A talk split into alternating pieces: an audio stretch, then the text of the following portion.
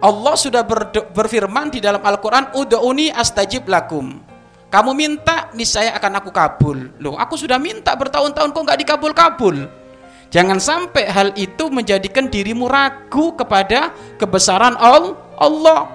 Kalau dirimu ragu karena Allah tidak kunjung-kunjung mengkabulkan janjinya berupa akan segera dikabulkan ragu maka keraguanmu itu akan menjadikan kodahan fibasi rotika akan menjadikan pengotor penodaan ke dalam hatimu dan cahaya mata batinmu akan padam cahaya mata batinmu akan pak akan padam. Lo kalau sudah cahaya batinnya akan padam, hatinya padam, maka kelakuan dohirnya pun tidak karu-karuan. Sholat jadi males.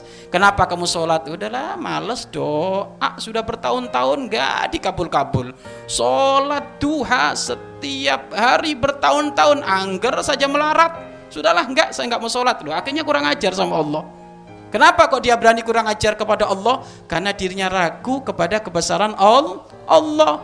Padahal sangat jelas Allah itu akan menunaikan sesuai kehendak Allah dan Allah akan menunaikan sesuai waktu yang ditentukan oleh Allah, oleh Allah. Maka kalau seperti itu bangun prasangka baikmu jika belum dikabul doamu, jika belum tertunaikan janjinya.